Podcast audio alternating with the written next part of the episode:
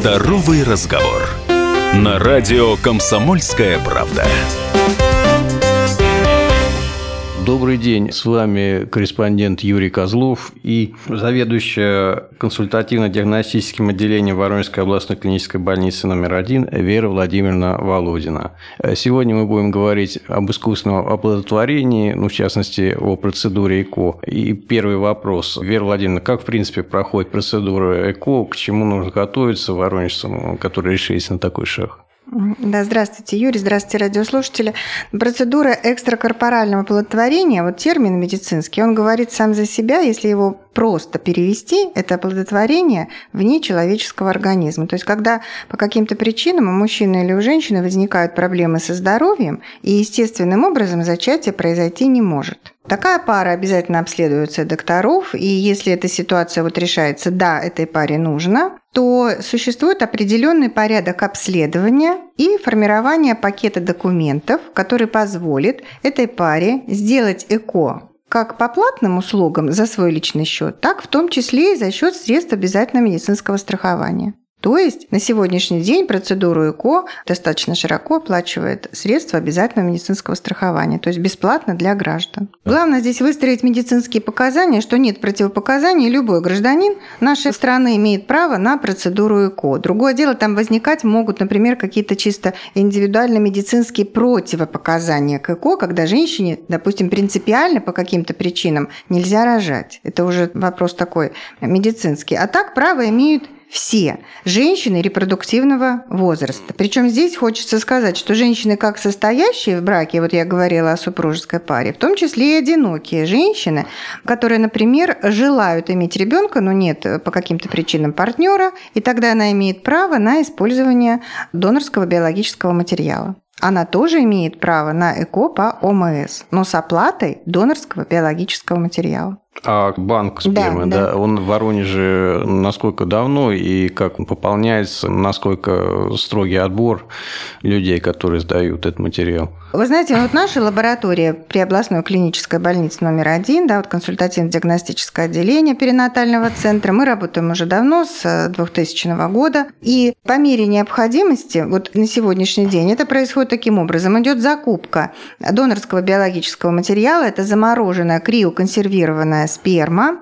в тех структурах, которые непосредственно занимаются заготовкой этого материала, то есть существует механизм обследования мужчин, которые по своему возрасту, это 18-35 лет, это должны быть мужчины совершенно здоровые в плане общих заболеваний, о них имеют информацию о несостоянии их на учете из наркологического диспансера, они обследуются у генетиков, из психоневрологического диспансера, то есть полностью здоровые люди, плюс показатели определенной спермограммы.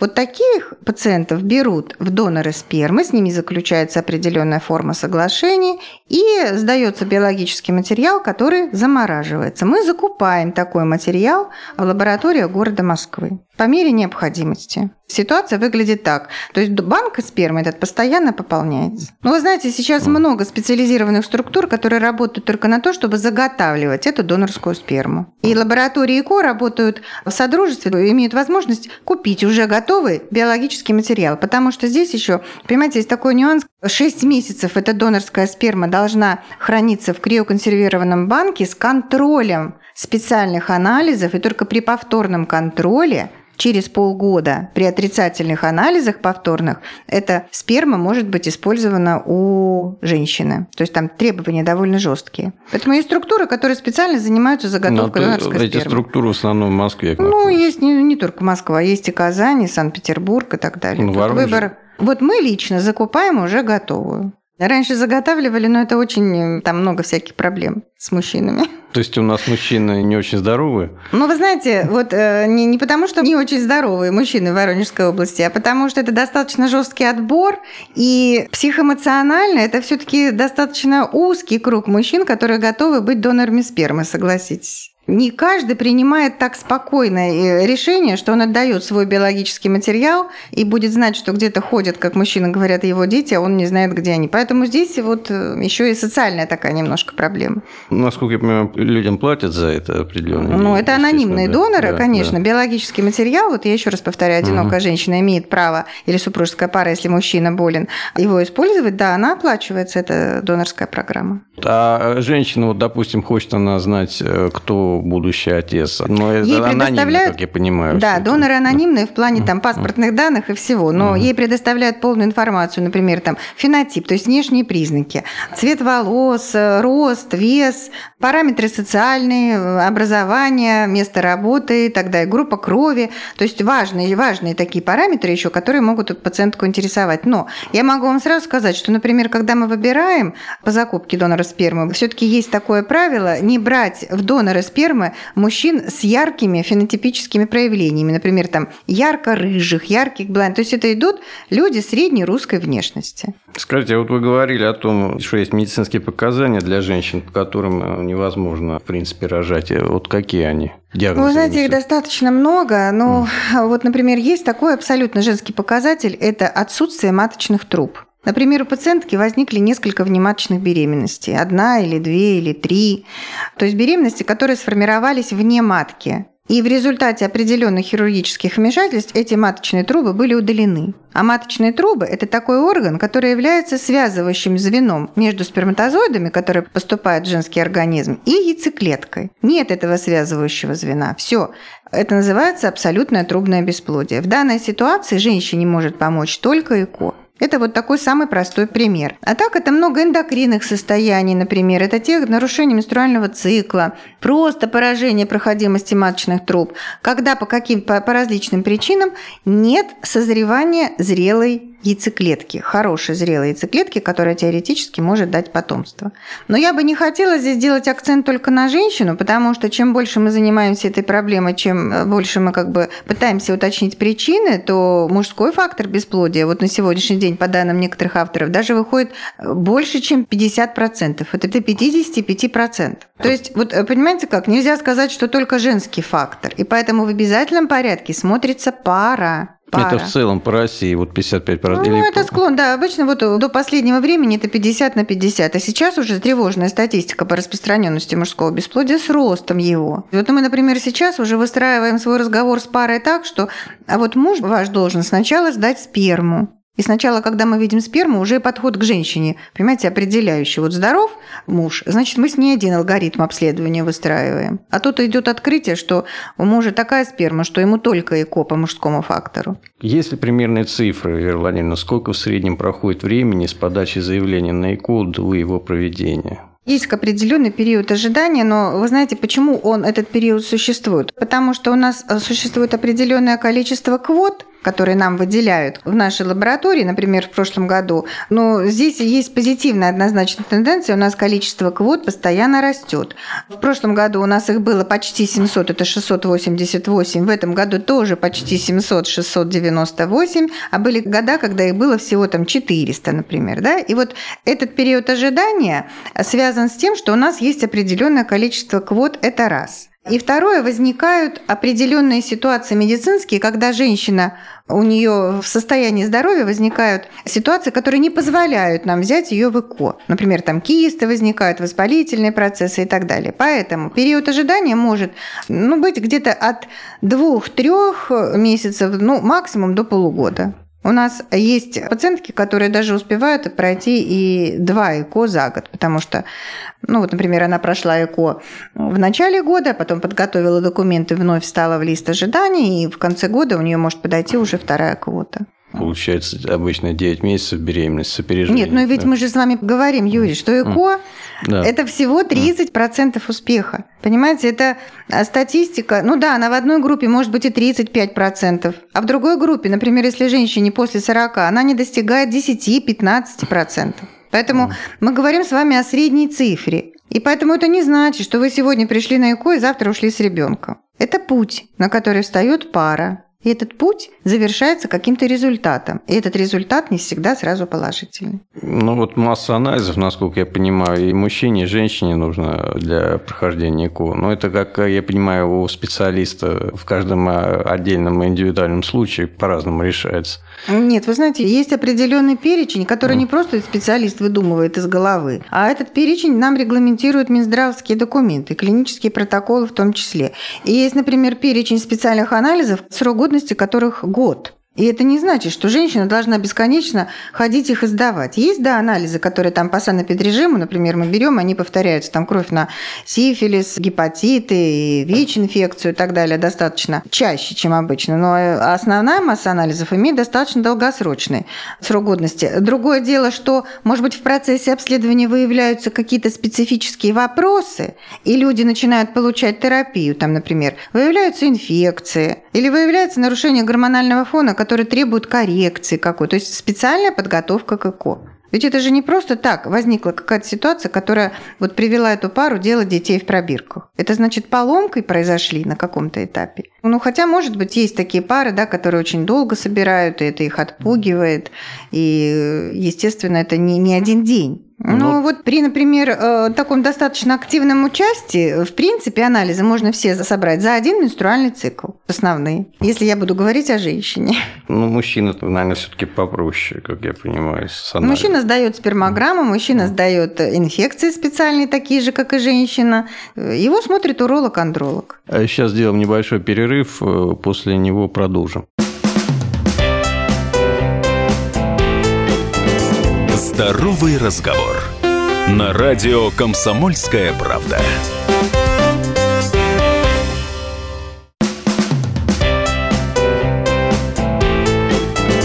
Здоровый разговор. На радио «Комсомольская правда».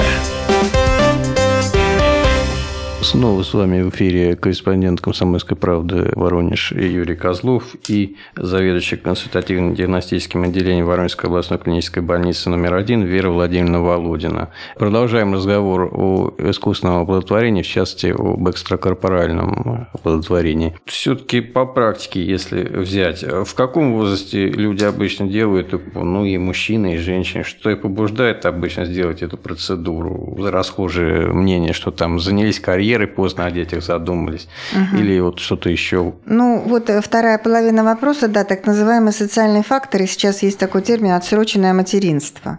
Вот мы сейчас наблюдаем доктора, врачи, э, акушеры-гинекологи, но я думаю, что и другие доктора и педиатры о том, что наши пациентки, к сожалению, откладывают деторождение в связи с различными своими жизненными установками и задачами, которые они перед собой поставили. Например, там, закончить обучение, получить профессию, достичь каких-то результатов в жизни, так, карьерный рост и так далее, и так далее. Да, и, к сожалению, на сегодняшний день мы видим, что возраст э, рождения детей отодвигается, что, к сожалению, неправильно. Потому что с позиции биологии, с позиции общебиологических, все-таки женский организм устроен так, что ему нужно в 20-25 лет уже родить хотя бы одного ребенка. Это тогда максимальный уровень здоровья у мамы, тогда максимально хорошие по зрелости яйцеклетки, а потом они начинают стареть. И стареть они начинают катастрофически резко уже после 34 лет. А женщина может прийти и сказать, вот мне 36, у меня все есть, а я теперь хочу ребенка. И она уже даже по одному возрастному фактору попадает в группу не такого высокого успеха. Уже у нее в 36 лет, даже по одному возрасту, будет вероятность успеха 30% не больше. Понимаете? В принципе, забеременеть? Да, или... в принципе, забеременеть. Вот устроен так человек, что э, вообще самая максимальная вероятность забеременеть при регулярной половой жизни у здоровой пары, да, мы вот не говорим про ЭКО, у здоровой пары, это где-то 28-29% на один менструальный цикл. 27 даже некоторые авторы дают вероятность. Ну, это в природе, да, треть. Вот даже, если у женщины 12, меньше. да, если у женщины 12 циклов в год, ну это грубо говоря, да, вот так условно, мы с вами разделим, у нее есть шанс приблизительно 3-4 раза всего за это количество. Конечно, мы не можем всех поставить на одну линию. И женщины, которые беременеют очень активно, у них свой авариальный резерв, это еще одно медицинское понятие, не буду сейчас на нем останавливаться. А есть женщины, которым не так много дано яйцеклеток. Вот понимаете, она родилась с этим запасом, и она начинает его терять. И с каким багажом, с какой корзинкой она придет в 36 лет, это у каждого свое. У кого это их куча, но он может и аборты делать в 44 года, а у кого-то, извините, 10 осталось. Ну, например, да, вот образно говоря. Поэтому возраст, я бы хотела обратиться к нашим радиослушательницам, да, возраст – это один из тот факторов, который работает не на нас, к сожалению. Беременните как можно раньше. Поэтому, видя пациенток, и у нас, к сожалению, эта группа старше 34-36 лет достаточно высока, их больше 50%. Это если мы с вами не говорим о других причинах бесплодия, да? А там их достаточно много. К возрасту присоединяется еще и воспалительные, там, нарушение проходимости маточных труб, плохое качество созревания яйцеклетки и так далее, и так далее. На первом месте вот именно то, что просто долго не решался человек угу. рожать, или вот э, чисто вот такие физиологические показатели, вот, которые вы говорили? Нет, вы знаете, вот если взять наших пациенток, нельзя сказать, что на первом месте только потому, что они откладывали свое деторождение. Нет, у нас очень много пациенток, которые длительно и неэффективно лечили свое бесплодие. Они ходили, лечили воспалительные процессы, они делали массу операций на трубах, они получали гормоны с надеждой на то, что и все в этом плане хотели достичь результата, как доктора, которыми ими занимались, так и сами женщины. Но это, к сожалению, не привело к успеху. И вот это вот временной интервал лечения без эффекта, он все-таки тоже должен быть как-то осознан и пациенткой, и врачом. И на сегодняшний день это вот не мои выдумки, а есть регламентирующие документы о том, что все-таки, если у женщины до 35 лет, вот, например, она обратилась, ее обследовали и назначают ей какую-то терапию. Вот в течение года нет эффекта до 35 лет, значит, нужно или все пересматривать, или лучше рекомендовать такой паре. А если женщине уже старше 35 лет, то и даже года считается нерационально ждать. Вот полечили полгода, нет эффекта. Значит, где-то мы не попадаем в точку. Значит, нужно или пересмотреть свое отношение к этой паре и что-то еще там обследовать и что-то добавлять в лечение, или тоже рекомендовать ЭКО. Потому что она тогда, получается, и там шансы теряет. Часто женщины вот э, прибегают к помощи суррогатной матери? Может, какая-то статистика на отчет есть? Ну, вы знаете, лично по нашему опыту у нас немного таких э, программ. Это в основном это где-то 2, 3, 1 программа в год, в зависимости от того, как год этот складывается. Потому что, да, на самом деле это сложно. Ситуация, когда женщина должна осознать, что она не может использовать свою матку по каким-то причинам, что такое суррогатное материнство, да, то есть угу. когда мы используем угу. матку другой женщины, более здоровой, вот, отдает свою яйцеклетку и вынашивает ее ребенка биологического другая женщина. Поэтому э, суррогатное материнство используется, но вот по данным нашей лаборатории это не такая широкая практика, хотя в России этого достаточно много. Но все-таки в Воронежской области, как я понимаю, этого пока еще. У нас это есть, и деток таких мы рожаем. Да, но говорить о том, что это гурьба для целых детей, нет. Такого нет. Ну, то есть, условно говоря, если за год там брать вообще единичные случаи. Ну да, пока вот по нашим, да, пока единичные случаи.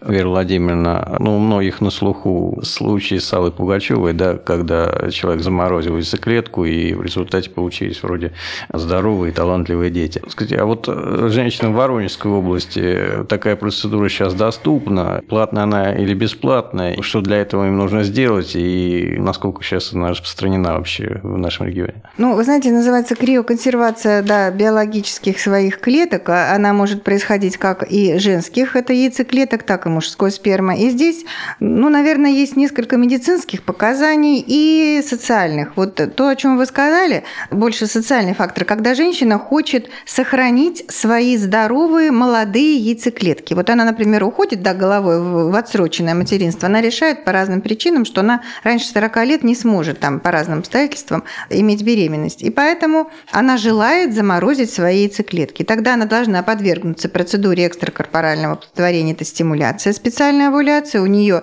идет забор яйцеклеток, все яйцеклетки морозятся и хранятся в инкубаторе. Эта процедура совершенно доступна, но за счет средств ОМС она должна делаться только по медицинским показаниям. То есть, если это желание женщины, это только идет по платным услугам. Понятно, да? Угу. Потому что дальше эти яйцеклетки хранятся и могут быть использованы, оплодотворяться тем половым партнером, которого она там выберет в жизни, когда она его выберет в жизни. Когда она созреет для того, чтобы все-таки получить свой эмбрион и перенести его в полость матки и пытаться его выносить. Это вот ситуация возможная, да. Но я хочу здесь сказать, что в циклах ЭКО по ОМС, то есть это те циклы, которые оплачиваются за счет средств обязательного медицинского страхования. На сегодняшний день, вот начиная с прошлого года, есть такая процедура для людей бесплатная, раньше она была платная, это криоконсервация эмбрионов или клеток именно по медицинским показаниям. Что это за показания? Например, когда мы взяли пациентку в цикл ЭКО ОМС получили 3, 4, 5, 6 хороших эмбрионов. В полость матки женщине сейчас мы стараемся переносить один, максимум два эмбриона. Что делать с остальными четырьмя? Они криоконсервируются, они хранятся, и вот эта процедура криоконсервации в данной ситуации выполняется бесплатно. Но хранение идет за счет личных средств граждан. И поэтому, например, когда мы перенесли эмбрионы, и этот цикл ЭКО закончился неудачей, то у пациентки есть возможность перенести свои размороженные криоэмбрионы – там, через 2, 3, 4, 5 месяцев, в зависимости от медицинской ситуации. Это так называемый криопротокол. И вот этот криопротокол, он тоже сейчас оплачивается за счет средств ОМС. Вот это вот большой плюс. Потому что у нас, вы знаете, как может быть ситуация еще связана с тем, что вдруг в момент стимуляции овуляции, получения яйцеклетки, получения эмбриона у женщины по медицинским показаниям мы не можем перенести в этом же месяце эмбрион. Тогда он замораживается, и мы можем его переносить в отсроченном менструальном цикле. Ну, то есть эмбрион – это зародыш ребенка? Эмбрион – это, да, это уже когда две клеточки слились, яйцеклетка и сперматозоид. Потому что все таки вот если вы ведете речь о яйцеклетках, вы меня в первую очередь спросили, угу. да, они замораживаются, но их нужно еще и получить сначала. А эмбрион уже это тот биологический субстрат, это наш зародыш, да, ну как бы вот может быть простым таким языком. Вот они выбираются самые лучшие жизнеспособные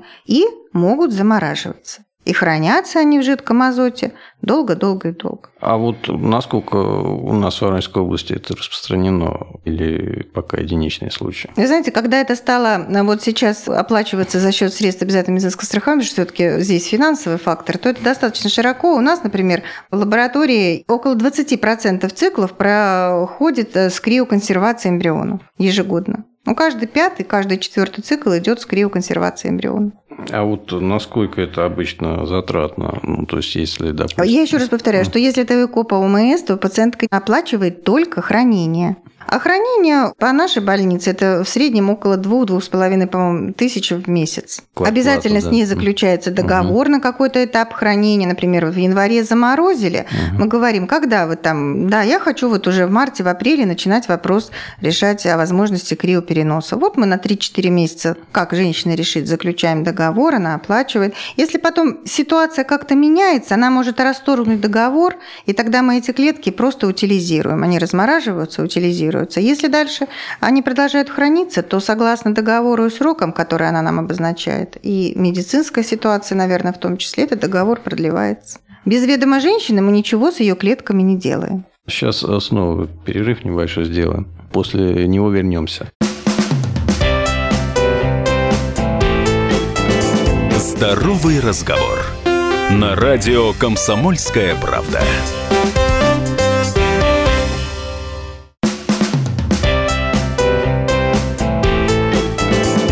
Здоровый разговор. На радио «Комсомольская правда».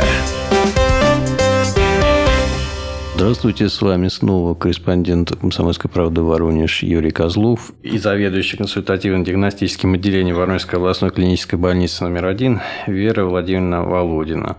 Скажите, а есть случаи, что вот мужчина, сейчас он здоров, да, и тоже хочет постраховаться, или они единичные вообще? Вы имеете в виду заморозить свой биологический да, да, материал? Да, да. Есть. Есть такие продвинутые у нас мужчины, которые решают, что вот у него жизнь сейчас так складывается, а потом неизвестно, да, там после какого-то возраста ему кажущемуся критично, там 45 или 50. Хотя вот здесь я хочу сказать, что если нормальный совершенно сперматогенез у мужчины, то возрастной фактор у мужчины более позитивная, и после 50 сперма фертильна, то есть она имеет шансы к зачатию. Здесь речь идет о том, что чаще всего это если мужчину что-то ждет впереди такое, которое может повредить его сперматогенез. То есть, например, предстоит какой-то вид лечения. Вот угу. у него выявили какое-то заболевание, и ему будут назначать препараты, или делать какие-то хирургические вмешательства, которые могут теоретически повлиять на качество спермы. И он хочет заморозить свою сперму вот пока сейчас, пока она не повреждена, потому что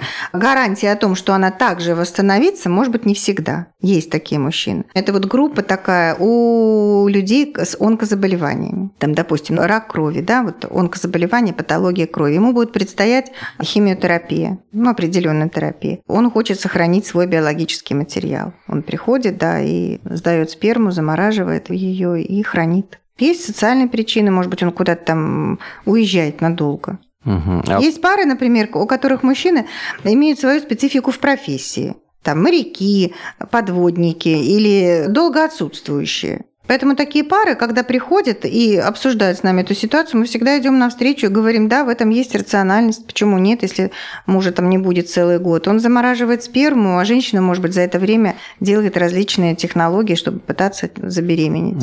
А вот первые шаги у мужчины и женщины, вот, допустим, хочет э, женщина заморозить яйцеклетку, а мужчина, соответственно, свой материал. Угу. То есть э, женщина обращается к гинекологу, мужчина к андрологу? Вы знаете, мне кажется, что вот если допустим, те люди, которые нас слышат, они уже с готовым решением, лучше бы они сразу приходили к нам и говорили о своих проблемах, потому что я не думаю, что если я сейчас скажу, да, идите к урологу, то уролог прям сразу направит в какую-то структуру, которая все вопросы сразу решит. Мне кажется, что здесь этой паре, которая для себя решила криоконсервировать биологический материал проще, сразу обратиться в клинике вспомогательных репродуктивных технологий. В частности, у нас в областной больнице, да, лаборатория экстракорпорального оплодотворения или еще где-то они найдут. Угу, и непосредственно сразу, да. лучше обсуждать это с репродуктологами. И вот мы обсуждали, что, как правило, одно ЭКО, один ребенок, да, угу. за год фактически одна женщина может родить, ну, максимум двоих детей, да, с помощью экстракорпорального угу. оплодотворения. А вот э, в практике вот э, максимальное количество детей, которые с помощью ЭКО родила женщина в Воронежской области, есть такие цифры? Ну, вот здесь вот надо как-то разграничить слово максимальное. Мы говорили о том, что есть понятие многоплодия, то есть многоплодная беременность, двойня и тройня, да?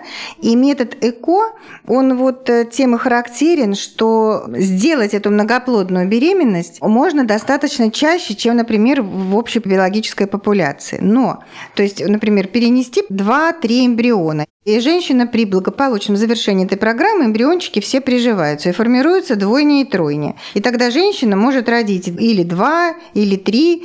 И э, я не говорю про Воронежскую область, но есть случаи рождения четырех, и пяти, и шести детей. Но вы понимаете, ведь природа не устроила так, чтобы женщина рожала 4, 5 и троих детей. Она устроила так, что женская матка и женщина создана для вынашивания одного ребенка. И поэтому ЭКО рассматривать как цель добиваться многоплодия – это совершенно неправильный подход. И вот сейчас весь мир, и мы стараемся переносить селективно отобранного одного эмбриона. Потому что многоплодная беременность – это, как правило, это очень много осложнений вынашивания и родоразрешения. Поэтому да, у нас есть двойни, да, у нас рождались тройни два года назад, теперь мы не переносим три эмбриона, потому что это не наша цель. И другая сторона э, ответа на этот вопрос, а сколько раз может женщина рожать в принципе, прибегая к этой методике, да?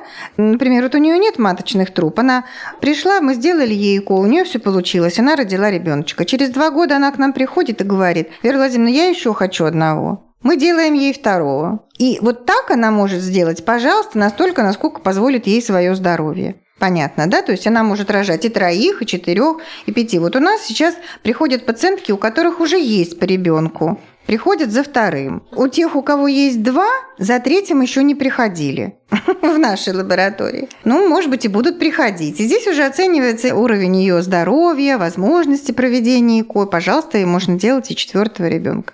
Но еще раз повторяю, что многоплодие – это не цель ЭКО. И когда у нас двойня, мы наоборот очень настораживаемся, мы, ну не то что расстраиваемся, мы, конечно, рады за женщину, но мы тогда ее берем под супернаблюдение, потому что ну, она может дать слишком много осложнений, а уж тройня тем более. Есть ли статистика вот за последние годы, сколько детей с помощью экстракорпорального оплодотворения родилось в Воронежской области? Да, но если мы будем говорить по нашей лаборатории, то в 2018 году у нас родами завершилось 157 беременностей. Из них двоин было 24. В 2017 году это было поменьше, это было всего 66 родов. А по Воронежской области, потому что эко-люди за счет УМС пациентки могут делать не только на территории Воронежской области. У нас есть так называемые выездные циклы. И вот пациентка за счет средств УМС может уехать и в другие города, выполнить там ЭКО, и оно, например, у него положительное. У нас ведется такая статистика, и поэтому общее количество детей, например, в 2018 году это 396, почти 400 деток родилось на территории Воронежской области области с помощью ЭКО. А циклов было выполнено 1100. То есть, ну, то есть в общей сложности. попыток было. 1100 попыток было, да, вот 396 пациенток после ЭКО родили. Ну, это, как я понял, обычная такая статистика, что где-то чуть больше трети. Да, ну вот я как так, так, а я вам и говорю. Потому mm. что, вы понимаете, это и общероссийские, общеевропейские данные. В Европе вообще как бы вот ситуация по эффективности ЭКО, она не выходит за 28-29% успеха. Но у нас цифра 30, Многие центры дают и выше, 33, 34, 35, но здесь важна еще и группа женщин, среди которых считается эта беременность. А если здоровую яйцеклетку и сперму заморозил? Угу. Эмбрион женщин, уже заморозил, женщина, наверное. Да, вот, вот здесь вот какой процент успеха? Криопротоколы? Да, да, да. Вы знаете, вот сейчас мир уходит да, на широкое использование криопротоколов. Мы вот этот год начали с широким использованием криопротоколов, и у нас пока результаты прям даже очень и очень хорошие, то есть почти 40% успехов в криопротоколе. Там есть особенности определенные, но вот год у нас начался хорошо, 40% успехов в криопротоколу. Но я вот все-таки еще раз хочу повторить, что женщина должна рожать молодой. И поэтому даже если что-то не получилось у вас, и вы не приходите на ЭКО как можно раньше. Ну и опять же, может быть, кандидатов подходящих нет. Сейчас ну, много разговоров. Или, или повышенные требования у женщин, или у мужчин с женщинам, или наоборот. Женщины сейчас да. такие наши самостоятельные, да. они такие самодостаточные, и растет количество э, пациентов, которые рожают детей э, самостоятельно, используют донорский биологический материал. К сожалению, да, мы это наблюдаем. Ну, к сожалению, потому что все равно эта женщина одинокая, да, хочется, чтобы был еще и отец ребенка, но тем не менее, вот это вот материнство у нее должно быть реализовано. От того, что у нее сейчас нет партнера, у нее есть шанс реализовать свое материнство. В этом тоже есть плюс, согласитесь. Да. Ну, число женщин год от года растет, которые к вот этим процедурам. Растет. Понимаете, здесь еще, наверное, идет ситуация роста. Почему? Потому что растет общая заболеваемость бесплодием, к сожалению. Вот эта статистика, то есть есть бесплодие, которое мы можем лечить и без ЭКО, да? Но тем не менее, еще раз повторяю, что если бесплодие лечим без ЭКО в течение года и нет эффекта, то лучше сказать женщине направить ее на ЭКО. А общая статистика, общая заболеваемость и по Воронежской области, и по Российской Федерации по бесплодию растет, к сожалению. Да. Слишком много воспалительных заболеваний, которые женщины и мужчины переносят которые повреждают как и сперматогенез, так и трубы маточные, слишком много. Потом, как бы мы ни хотели, как бы мы ни боролись и говорили о том, что мы снижаем количество абортов, они все-таки у нас есть эти аборты, и они недостаточно высоки. А аборт иногда это бывает травма на всю жизнь и матки, и яичникам. Понимаете, вот женщина, сделав один аборт, совершенно не подозревая, обрекает себя на перспективу бесплодия в будущем. И такие женщины у нас есть. И, к сожалению, пациентки, которые приходят в ЭКО, вот по данным нашей статистики, 55% из них имеют в анамнезе аборт. Но это зависит от качества проведения аборта или Нет, вы знаете, не обязательно? Конечно, сейчас методики используются как можно менее э, травматичные, щадящие, медикаментозные и так далее, но нет безопасного аборта. Потому что аборт – это стресс для эндокринной системы такой, что последствия этого стресса она может ощутить через 3-5 лет ощутить именно нарушением эндокринного фона, нарушением качества созревания яйцеклетки и так далее, так далее. Вы знаете, у нас сейчас э, еще есть такая тенденция социальная, это так называемые гражданские браки, да, вот партнерство. То есть люди живут как семейная пара, но тем не менее не регистрируя свой брак. Здесь идет сдерживающий тормоз э, у женщины, потому что не каждая решится пойти на рождение в таком статусе. И она отсрочивает это свое деторождение. Вот это вот тоже повод задуматься, это обращение к женщинам. Потому что от слова захотеть ребенка и получить ребенка это дорога, это путь. Это можно духи пойти купить, те, которые хочу сегодня, а ребенка как по заказу сделать. Иногда бывает очень трудно. Спасибо вам большое, Вера Владимировна. С вами были корреспондент Юрий Козлов и заведующий консультативным диагностическим отделением Воронежской областной клинической больницы номер один Вера Владимировна Володина. Здоровый разговор на радио «Комсомольская правда».